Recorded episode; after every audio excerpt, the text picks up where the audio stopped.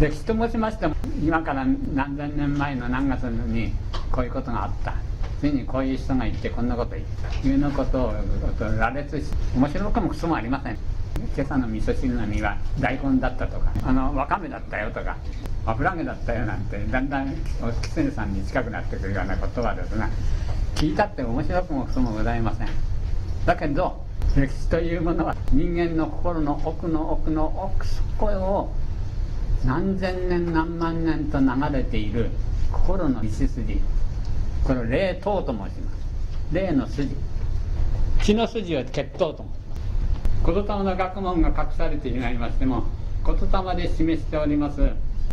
五十音の言霊の働きというものは隠されるも隠されるもなく現実の人間の命として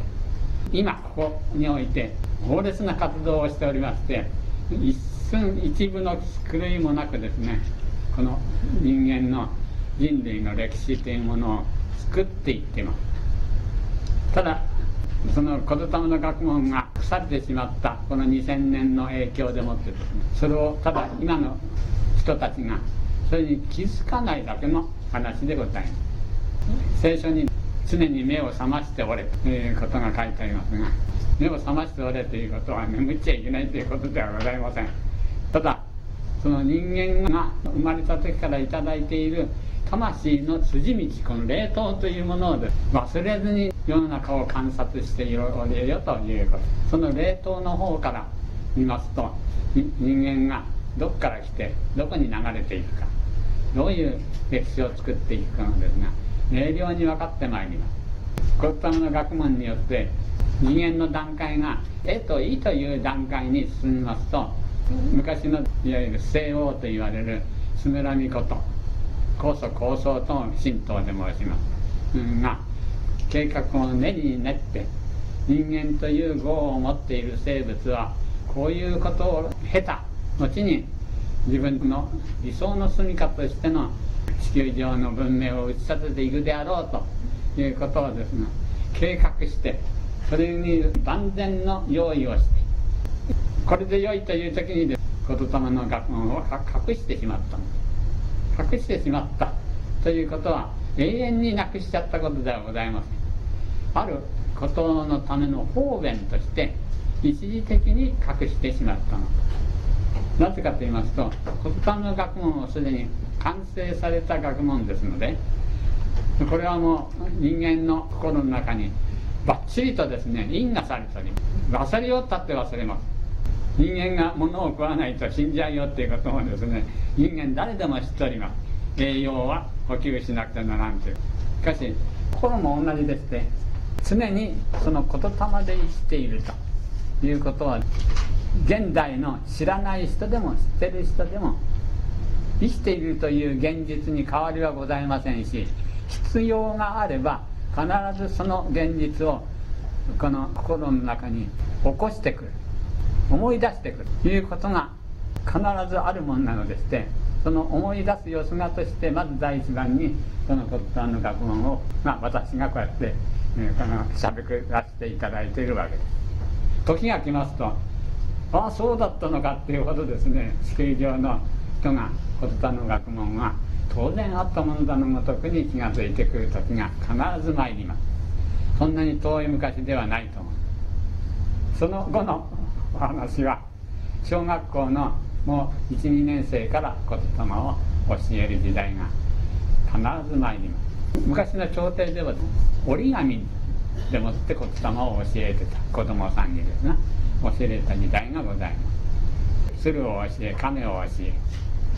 一番根源的にはですねこののしと言いますね今贈り物にのしをこうのしあわび昔あののしの中にですねアワビの貝のアワビの肉を薄く切ってそれで中に入れてのしを作ったんだそうです。今はそんなことしてアワビが高くなっちゃいましたからしませんですけどもじゃあのしって何なんだというとこれは皆さんご存知のようにこれは端的に何を示しているのかといえば明瞭です。両刃の剣を表す。両刃の剣になります。昔の刀っていうのは剣と申しますのは一つには切ります。哲学的に言います。判断する分析していって判断。これが両場のうちの片方の働きですね。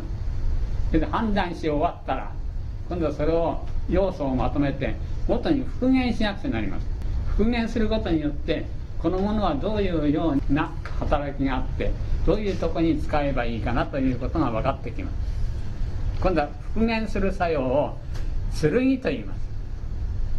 なぜかって言いますと一緒にする。分かれたものをつるみますからそれで剣今の若い人なんかは言いますよ。つるんでいこうとか。あまり昔ほどには使わなくなりましたが。分かつということとつるむということ。この2つをやるのがこの両場の剣の内容です。人を切るだけだったら片方だけでたくさんなんです。両方できることはないですからね。必ずできる時は片方です。からですがなぜ両場にあったかというと人を切るためのものを象徴したわけではございません。広く心がものを考える時に両場の剣を常に使っておりますので判断と総合という。それで両場の剣でございます。ということは判断物事の判断するということは人間の心の重要な要素でありますから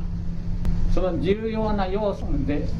自分とは何ぞやって言ったらこの剣のことですよということになります。禅では柱と言ったり杖と言ったりまたあのあってピシャッと叩くやつなんですな。なぜしてる人にですがあれは主情と申します。全部心で言えば判断力のことです。剣も同じのことなのでしてその判断力それをのしとして格好にして自分で一番大切な判断力の心をあなたに差し上げますという意味でのしを贈り物にあのつけたのであります。自分の心を差し上げます。そしたらこの頃運送会社の宣伝にありますね。心を運ぶ我が社のなんとかだってね。そのことを言っておるんですな。そういうように人間の作っていく 歴史と申しますのは今ここで一生懸命判断してどういうような世界を作ろうとしてやっているのかということをドラマの筋道として作ってそれを後世の人に託するようにそれが実現するようにちゃんと用意周到にして作られたのが人類の歴史でございますのでそのとその作っていく判断力と同じ判断力を現代に生きる方がそのつかめばどういうような様相がどういう経路でどういう人がどうい。うような働きをすることによって次の時代を作ってい。くかとい。うことも明瞭に分かってくるはずでござい。ますその明瞭に分かるはずの歴史の過去とそれからで今とで将来とい。うものをお話ししようと思いまして今日で7回目になりますかな。のお話をさせていただいてるわけです。この分でいくと10回越すことになるかもしれませんが現代をしゃべることになりますとすなわち今有名になっておりますなんとか純一郎さんという方のお話とか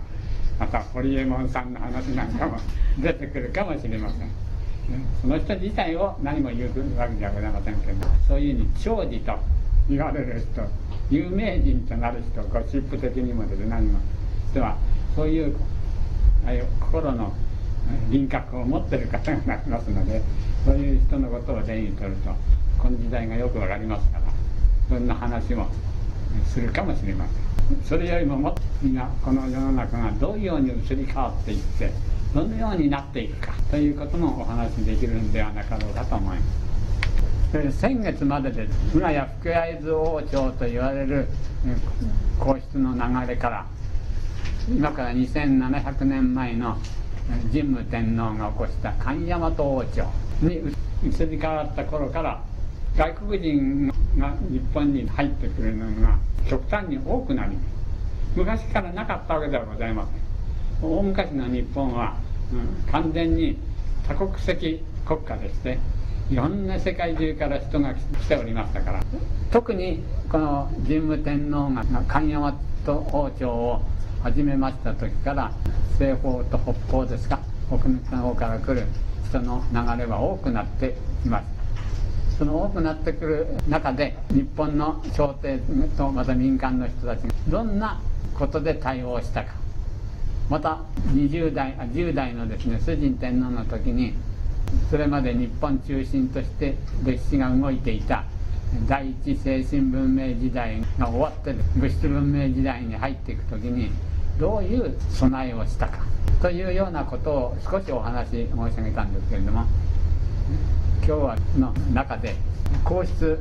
または皇室以外の人でもってそういうことが始まったんだということに気がついた方々ざっと申します。と昔からこう言いますと。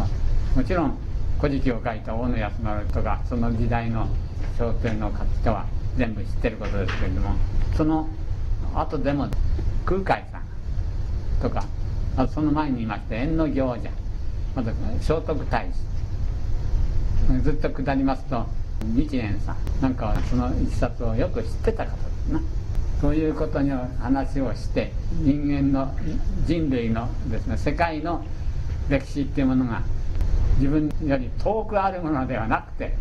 自分の心の中にあるものだということをしていただけば幸いだと思います。そういうためにですねちょっと歴史家としては取らないあまり関心を持たないことについてお話を申し上げたいと思います。大体第15代王神天皇がの時に要するに八幡様を対してですね王神天皇が外国からの文物をどんどん取り入れることによって日本の文化を作っていこうということを決めた時朝鮮ないし中国からとうとうと文物また優秀な人物が流れてまいりました。みんな今の国史って言いますか歴史家はですねそれを朝鮮人だと中国人だとかと言って表現しております。実は実は違うんですよ。西方から来たもっと中国朝鮮よりももっとずっと西の方。ゴビ砂漠があるんじゃない寒中さん砂漠かななんか違うけどあそこら辺の砂漠のもっと向こう中東の方からユダヤに十二部族と言われる部族があるんだそうですけどそのうちの祭司神様を祀ることを仕事としたレビという一族だけは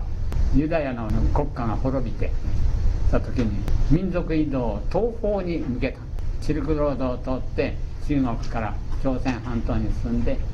最終目的地の日本に来た。法人天皇の時以来はですね同等と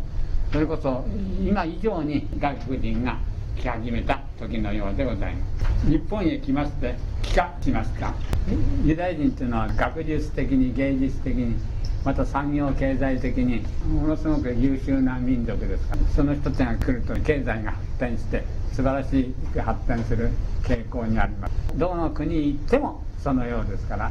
そういうだけの才能のある民族なんだと思います。推古天皇の時までものすごく勢力を伸ばして推古天皇の時代はです帰化人であって日本の朝廷の大臣になった方もいますし推古天皇の時の皇太子であった聖徳太子の自分の像を本尊とする広隆寺帰化した民族の一族の本拠地として渦政に建てることを許可して聖徳太子がの18条の憲法っていうのを作ったっていうのはもう小学校の時から私どもは歴史で習ってます。第一番目が何だと思います？どなたも知ってるんです？和をもって尊しとなすって言うんです。和っていうのはね今の言葉で言うと仲がいいことね。喧嘩しないこと。和をもって尊しとなす。仲がいいことは大切だってこんな憲法どこにあるんですか？くだらないとやっぱり昔の人っていうのは幼稚だったんだと今の歴史家は思うかもしれない。ところがところがこれが大変な話なんだ。和ってなんだいろんな和が。だけど言霊は一時で和ですからみんな同じはずどこで同じなの？この和とこの和お分かりになります全く同じもんなんですよこれと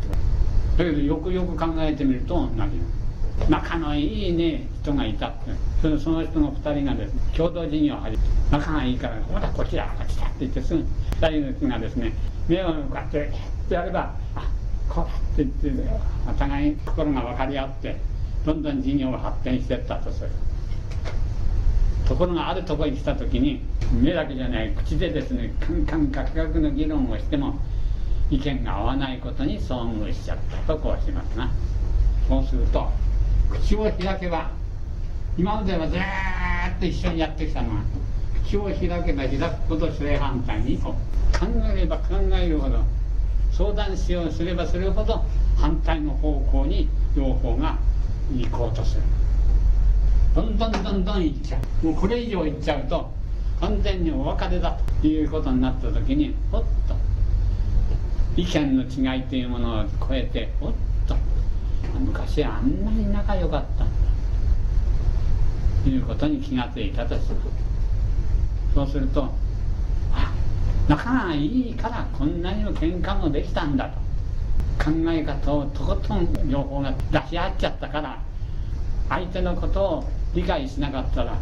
俺はこんなに仲良かった人間を敵みたいに考える王徳のの人になっちゃう。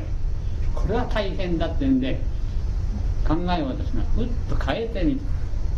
変えてみたらあそうだったんだそうだったんだそれからの話し合いってものがだんだんあってってこういうここでもってめでたしめでたしで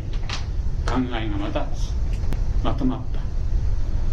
た。じここの時の仲のいいよりもここに来た時の仲のいいはまた一段と光を放ってた。というこの和と乃木編に口というのを書きますね。和とは。こういう意味の和なこれを言いますとね喧嘩してもぶん殴り合っても和な言霊の和というものの意味をお伝えしようとしますとなかなか難しいですから一つの言霊を口で説明しようとするとなかなか難しいんですけれどもしかしこうやってここまで来ちゃった時のでから見る人間の人の人間の関係っていうものはですねあの時はこれ以上もし激烈になったら殺し合っちゃったかもしれないな。にもかかわらず子供って幸いなことにまたここで意気投合してきた。結局殺し合おうとした心の底に俺とお前は和で生きてたんだ。仲良くっていうことがそこにあって喧嘩してということが分かってくる。どんなことがあっても仲いい。今にも戦ってぶん殴ってようとしても仲がいいという時の和これが本当の和その後そういう和という一つの言霊の和というものを踏んだ上で和をもって尊しとなるという憲法がを作りますと。素晴らしい憲法ということになります。どんなに喧嘩しても和な日本本来の和を知らない。そういう言霊が50揃うと人間の生命になる。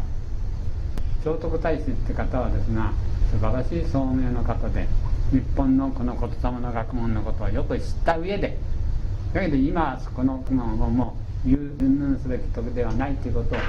ていて言霊の学問がなくなった後で人心の動揺を防ぐための仏教を取り入れた。仏教ではですねユーマ教とか日蓮あの法華経を堂々と人の前にで講演ができるほど講話ができるほど仏教に達精通してた人だそうです。同時にですね言霊の原理から世界の歴史の競輪というものをよく知ってた。どんなことをしたかということの一環をこの交流今書きました交流寺ということそこのお話からちょっと申し上げることにいたします。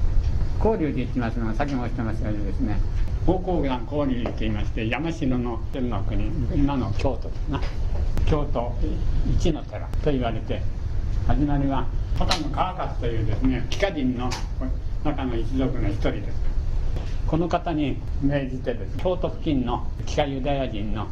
活動の本拠に本拠地にとせよと言って交流寺を敷地とか資金を賜って作ったお寺で図書館行って交流寺というお寺の由緒書きがたくさん書いてある本を借りましてね調べましたら聖徳太子の頃に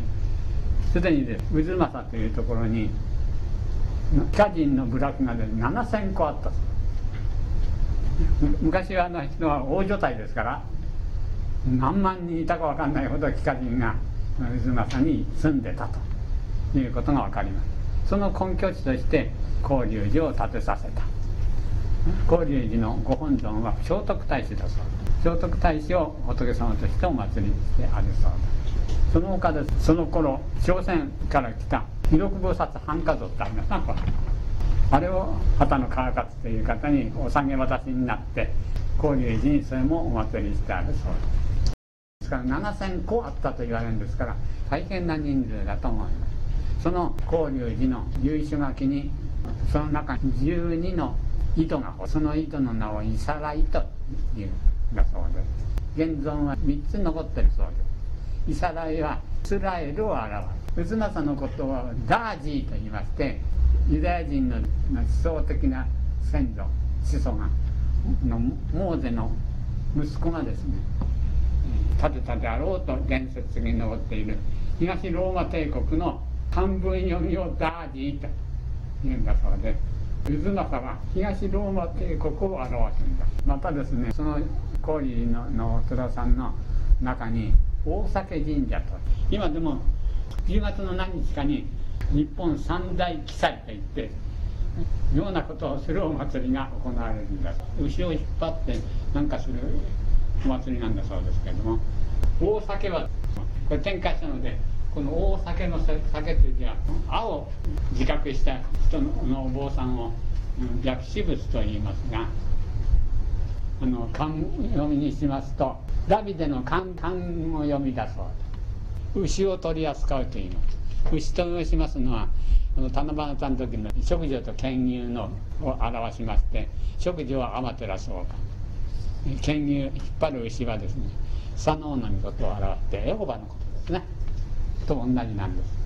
す。そういうようにあのイスラエルユダヤと非常に関係が深いお寺さんを建てさせたと。縁の行者という方がいますね。あの縁の行者という方は小言の学問をよく知ってた方ですそれを隠すということに関して「古事記日本書紀」という書物でもって後世に残すというという方針を取ったのが朝廷の正式な方針ですけれども朝廷の生き方と違うことをおやりになると全国を歩き歩きましてこのところこのところと思うところにですね言霊五十音の一つ一つを神としておお祭りして歩いた。縁の行者また縁のオズヌ小さい角と書いてオズヌと申します。縁の行者がですねそういう違ったことをしたことがあの朝廷の歓喜に増えたのかどうか分かりませんが縁の行者は伊豆の大島に流されたということが史実に残っております。何かの後世に残すために、えー、意見の相違のために流されたんじゃなかろうかと私が思っております。聖徳太子のですねおやりになっていることはそういうようなことで言霊の学問から見た日本と世界の歴史の生き性をよく知ってた聖徳太子がですねそういうふうに光大臣に対してもそういうことをしてさせたというのでいう話を今いたします。一つの筋道競輪の筋道というものがどんなところにでもその生きているということの表れの一つでございます。古事記を編纂されたのが大体1300年前。ですが1200年前に現れたのがの弘法大師でございますねその弘法大師もの話もちょっとさせていただこうと思これまた裏話みたいなことがあって面白いんですけれども私がねあるとこでもって弘法大師は言霊の学問を知ってた方なんですよってちょこっとお話したことがある。んですそれは面白い。じゃあ弘法大師の話をね私どもの会員の前でしてくださいませんかって頼みに来られた方なんですよ。明治神宮でちょうど脇にあるって言いますかな。お香の会の会長さんで。私がその方とちょっとお知り合いになりましてねお香の会のある名前を持っていらっしゃったんですよ。この名前どうしてお付けになったんですかって言ったらいやなんとなくこの名前が気に入りましたのでと。いうお話だったのでそれじゃあまあ余計なことかもしれませんけどその名前は仏教のユーマ教のこういうとこに出てんですよって。ひとたび言っちゃったのが運の月なんですよ。そしたら誠に信用されちゃいましてね。その先で弘法大師のもうこのの会のことはよくある程度知ってる方でしたよって言ったらそんなにご存知なら私のお香の会があの終わった時に皆さんにお話してくださいませんか？お香はね典型的な弘法大師の話してくるなんて言ったって弘法大師さんていうのは少しは言葉の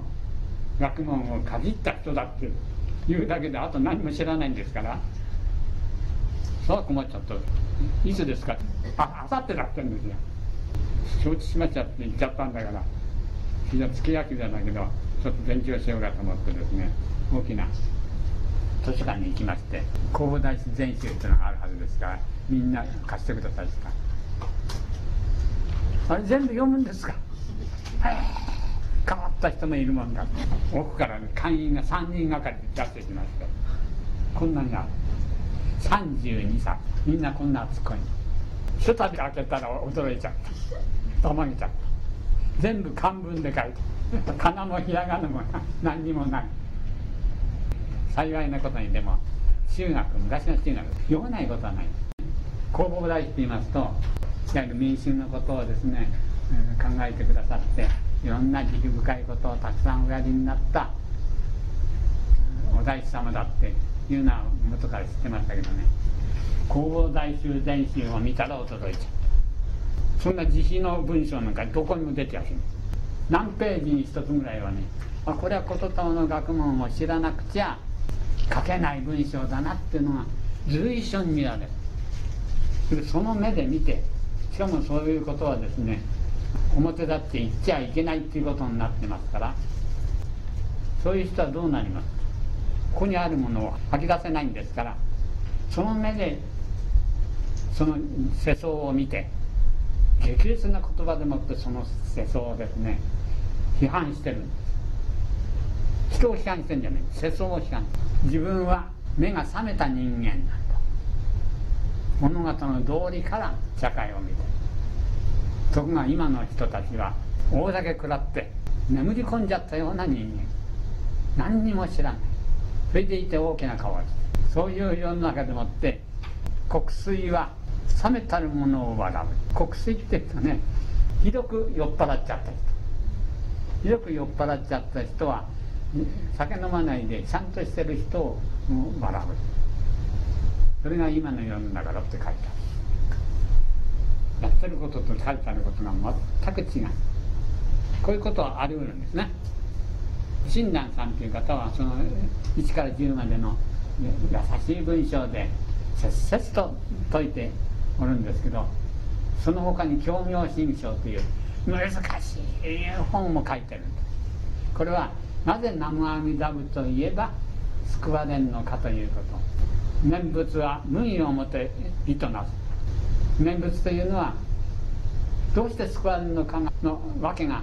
ないことを大切なんだよ。不可少不可説不可思議なるがゆえにって。書いてあったかと思うと教養新潮を見ると綿密にこういうわけだから救われるんだっていうことが3巻にわたって書いてある。本によってガラッと見方も違えて書いてある。同時に弘法さんの文章もですね全然これが弘法さんかと思うほど素晴らしい鋭い。筆でもって世相を批判してる文章が切々と書い。ておるどんなにか弘法さんがい。い。世の中にその時の弘法さんが知ってるだけの言霊の世界ってい。うものを来たらどんなにか素晴らしい。んだろうと思ったその感情がどうやってこう吐き出されるように書い。てあるのを初かけ読みで分かったおかげさまで翌日のお香の会は大好評後になって見たことですけどもですね弘法さんは西暦800何年にあの中国から留学生として行ってて帰ってきて真言宗を伝えた方帰ってきた時は確かね天皇の名前は平城天皇の時代だと思います今と違って留学生が帰りますあの官費で留学してるわけですから天皇とお公さんの前で伝えた真言宗の講話をするんだそうです。で講話をしたら弘法さんという方はものすごく頭の切れる方だと見えてその一同がもうそれこそ咳一つしないほどの緊張感で、聞いて聞いたのだそうです。それで終わってで天皇からお茶を賜った。そのお茶の席上で平城天皇が言った言葉どうやって伝えられたんだか知りませんけど私の先生が私に教えてくれた言葉は「お前の真言宗の講話は素晴らしかった」もう私はそれについては何も言うことはない。素晴らしいの一位だであった。ただお前は知っているか。真言密教はダガニというものの一体になることを望信用する真言密教である。だけどそのダラニのご本尊を知っているかとそれは我が国に伝わる太まりの学問のことなんであってお前はそれを知るか。弘法さんの前で言霊の学問のほんの触りですね。をお話ししたんだそうです頭脳明晰な弘法さんは聞いてすぐそれを悟ってそれ以後高野山に立った真言宗。真言と書いて「マナ」と読むでしょ。真言宗は弘法さんの色が濃い真言宗になったそう。その弘法全身最後に伊勢神宮にお参りして僧正文を差し上げてることが載っておりますけれども真空海慎み慎も申すということからですね切々とその自分の真心を吐露した文章が残っております。弘法さんという方はものすごく言霊の学問というものを知った上でそれをまだ話してはいけない時だということを知った上でもしこの学問が世の中に出る時にいやなんと素晴らしい世の中ができるであろうかと。いったいうことをですね知った上で亡くなった方のようでございます。なぜこの話をしますかと言いますとですね後日談があるんです。裏話この裏話をしたくてそんなことがありましてね数ヶ月後に関西旅行をする機会に恵まれましてね家内と一緒に関西旅行をして高野山にも参拝も恵まれたんです。あの金剛無事の本寺のあの中のですねなぜ寝てみるといいっていうことは九州のですね太宰府でもって光明寺という寺があるんですよ。この九州でただ一つしかない枯葉山水のお庭なんだそうですけどそこでは玄関のとこにこのぐらいの箱が入ってまして志ある方をおいでくださいっていうお賽銭ですが寺さんのどこへ行ってもお坊さんいない。んですシーンとしてて何なんだろうこれはと思って。そしたら、ね、その三神ののお庭がよく見られるところで私より先行ってねどうも格好が絵描きさんらしいんですけどその人がこうやって見てた。なんでこの寝てみちゃうんだろうと思って私もここにさそうしたら素晴らしい。岩とかなんとかです配置が素晴らしいのがですね借景になってるものすごく現実味を帯びてくる。誰もいないんですか？らこれ見ると聞くと奥の方でねお坊さんが話し合ってるのがかすかに聞こえる。かすかに聞こえるのをセミの音とすると芭蕉さんの句が思い出せるでしょ？静かさや。岩にしみるセミの声。かすかに行くお坊さんの声が聞こえるとなお静かさがねこの増しましてねとろとろっと思わず見ちゃう。それを思い出したんですよ。だから金剛無事行ってやったんです。でやっぱりすごいです。それを見てから弘法大師さんがお祭りしてある大師堂の前に来たんですそしたら白装束に身を固めたね坊さんの団体の方が大師堂の前に20人ぐらい二列渋滞に並びましてね。何のお経だか知りませんけど大きな声でもってお経をあげてるんですよ。急ぐ旅じゃないからね。この人たちが行っちゃってからお参りしようかなって家内に行って少し休んでたんですいつまでたってもお経がやまないんですよ。しょうがないからじゃあこの脇に立ってお参りだけしようって何も家内と一緒でも一緒じゃなくてもどこの神社でも仏閣でも何でもキリスト教の教会でも言う言葉は一つなんです。高間原がやさって3回唱えてピヤッとこうやって。そんなことやるとこっていうのは私一人ですから真似しないでください。私だけそうやるんですから。正式なことだと思われては迷惑せんなんですから。そう言ったんですよ。それでほっと気が付いダラダラダーダーね。私の両眼からね涙も出る。ポトポトっとなんて出るもんじゃないんですよ。ザーザー出てる。あれ？なんだ？悲しくもね楽しくも何にもありゃいないんですよ。お参りし,、まあ、してこうかっていうんでお参りしたらその瞬間からザーザー漢文で言うとねボーダの涙とボーダの涙ってこういう涙なんだろうなと悲しくなくてもねザーザー出る涙なんていうのはね生まれて今まで経験したことがないですから何事が起こっちゃったんだろうと思ってそのうちにねお経が止んでねその20人のお坊さんの団体に行っちゃったんですだから泣きながらねもう前に数になってね、うん、泣きやまない「あーん」って言ったら分かった。弘法さんね高間原がやせ行ったんで喜んでんだそう思ったら納得がいった。ただそのうちにだんだん涙が出なくなりましてね。弘法さん骨董の学問をある程度知っていてで口に出すことのでその心を持って活業をしたその骨董の学問が世に出た。世の中っていうのがどんなに素晴らしいかということ。それが目の前にいるんじゃない。私にあったって弘法さん喜ぶはずがない。高間原内さっていうのは弘法さん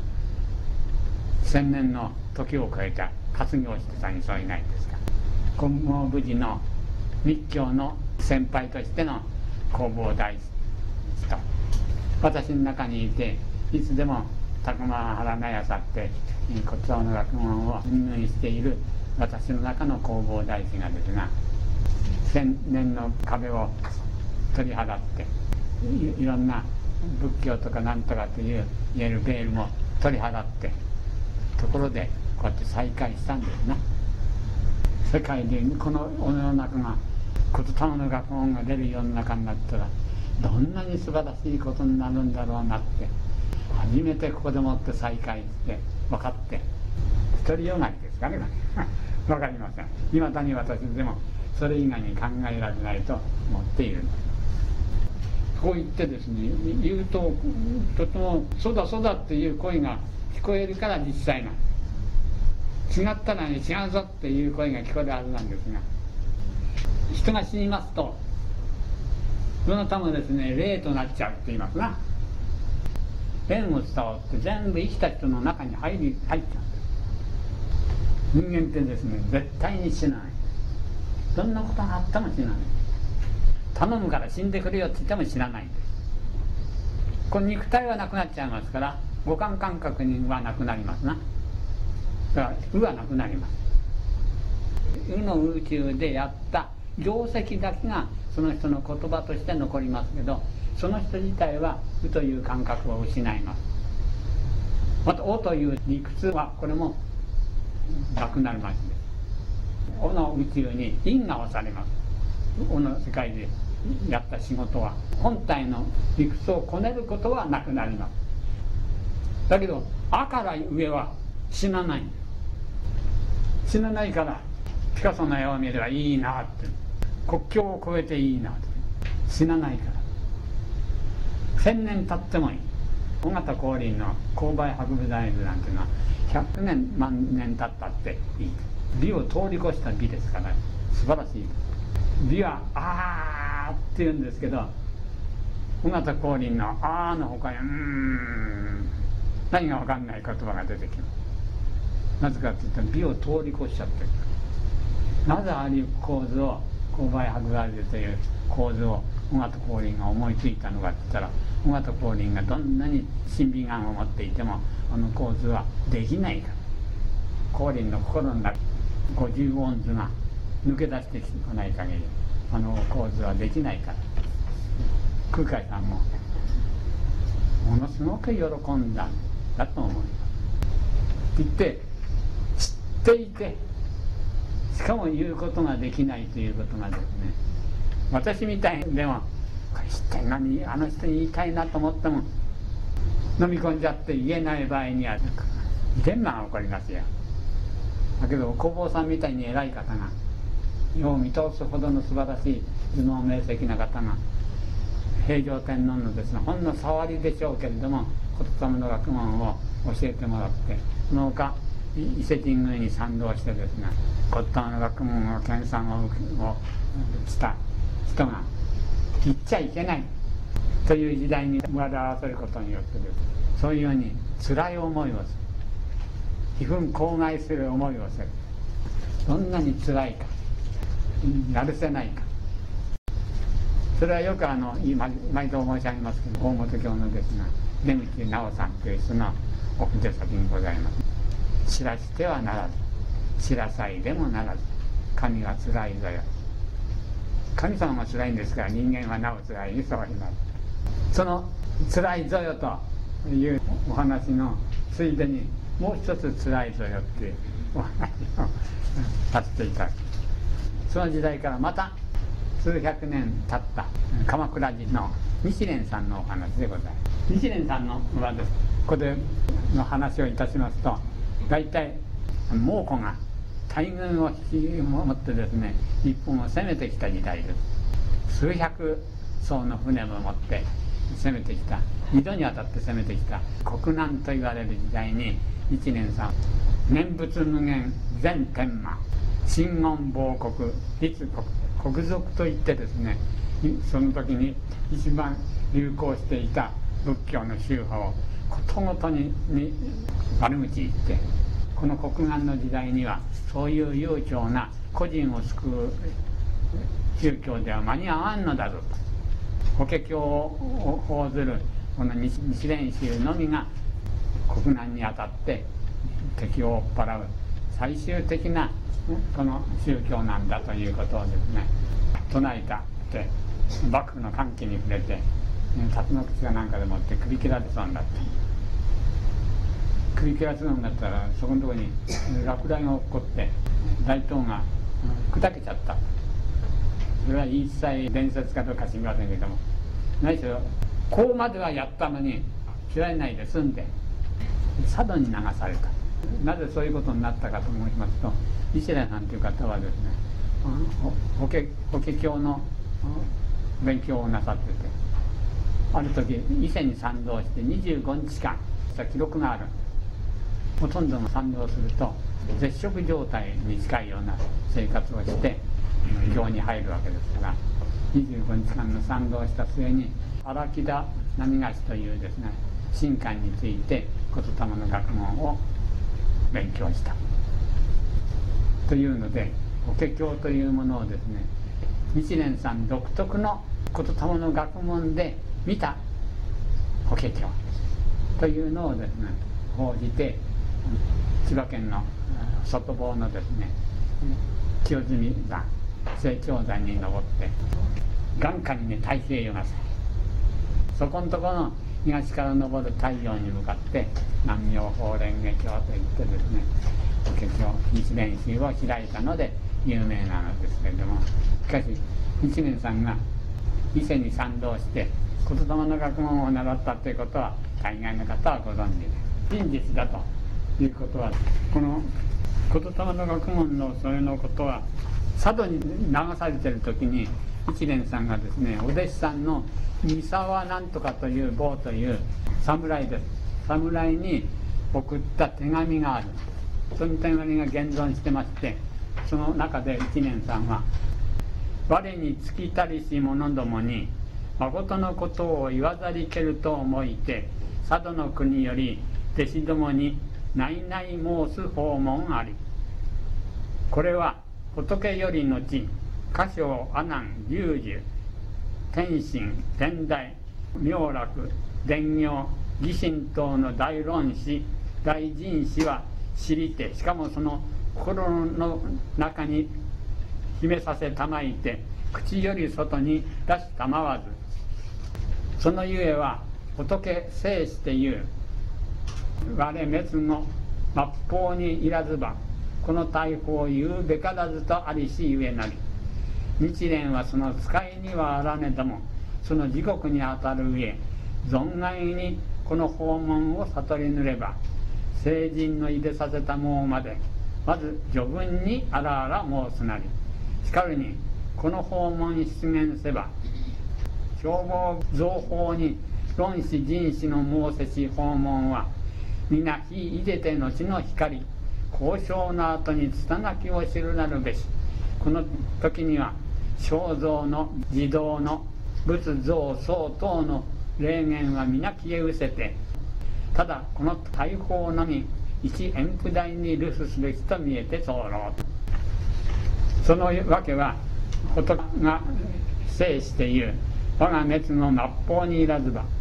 自分が死んだ後に末法の世にならない限りはこの大砲は人に告げてはならないと言ったためです。本当の成人が出るまでに序文として私がお伝えしますよ。念仏とか真言とか伝行とか日本の今ある仏法の宗派ですね。その宗の申せし訪問はまあ皆お日様が出て後のろうそくの光だと。名人の彫り物師の後に出たそんじょそこらの彫り物の彫ったもののようなもので。拙くて見てられない。この時には消防の自動のの仏その仏像相当が表す霊言は皆この光を失ってしまってただこの大砲のみ人類社会この方だけが語り継がれてようなであろうと。日蓮そういうように言っていよいよその時が来るぞということを人々に知らせたので有名なだけどその商法はどういうことかっていうのが書いてありませんからそれをどういうふうに解くかいろんな宗派が分かれるわけ。大法画っていうのはどういうものなのかという解釈の違いで起こっていること。日蓮さんもこの言霊の学問のことをよく知っていて日蓮宗というものを初めて作って法華経というものの内容が示すところ法華経の全体が言霊の学問に向かうこの刺月の指なの法華経を読みますと各所に言霊の学問のことがよく書かれていますけれどもみんな言霊の学問とは決して言ってない。今までお話ししました。言霊の学問はこういうふうに出てきました。聖徳太子弘法大師も日蓮聖皆さんがのご存知のほどには教わってないんですその5分の1か10分の1ぐらいしか教わっていない。それでもこういうふうに人に教えるほどもう喉から手が出るほど実は喋りたかったのだろうと思います。日蓮さんはもうすでに宣言しちゃって猛虎が来てる時にすでに言霊のことに関する半分はもう言霊のことを言ってるようなことをですね大号令をかけて我こそはと思って号令かけたにそうやりませんから。あともう一人私大指導を見ると同じことをあの経験したのはそれからあと12年経ってから京都の明治天皇の御陵桃山御陵にお参りした時の同じような現象が起こりました。涙が止まらなく明治天皇ご自身も骨董の学問を知りたくて若にですね骨董のことを知ってる人がどっかにいないかというようなお歌をいくつも作っていらっしゃるその骨董の学問を研究しなくちゃいけないんだということで初めてこの復活の第一人者でしたけれどもまだ時至たず骨董の学問をほとんど知らずに亡くなられた方なので「ああお前が今やってるやつかよく来たな」っていうところにその内容はとても嬉しく思われたにそういないと思います。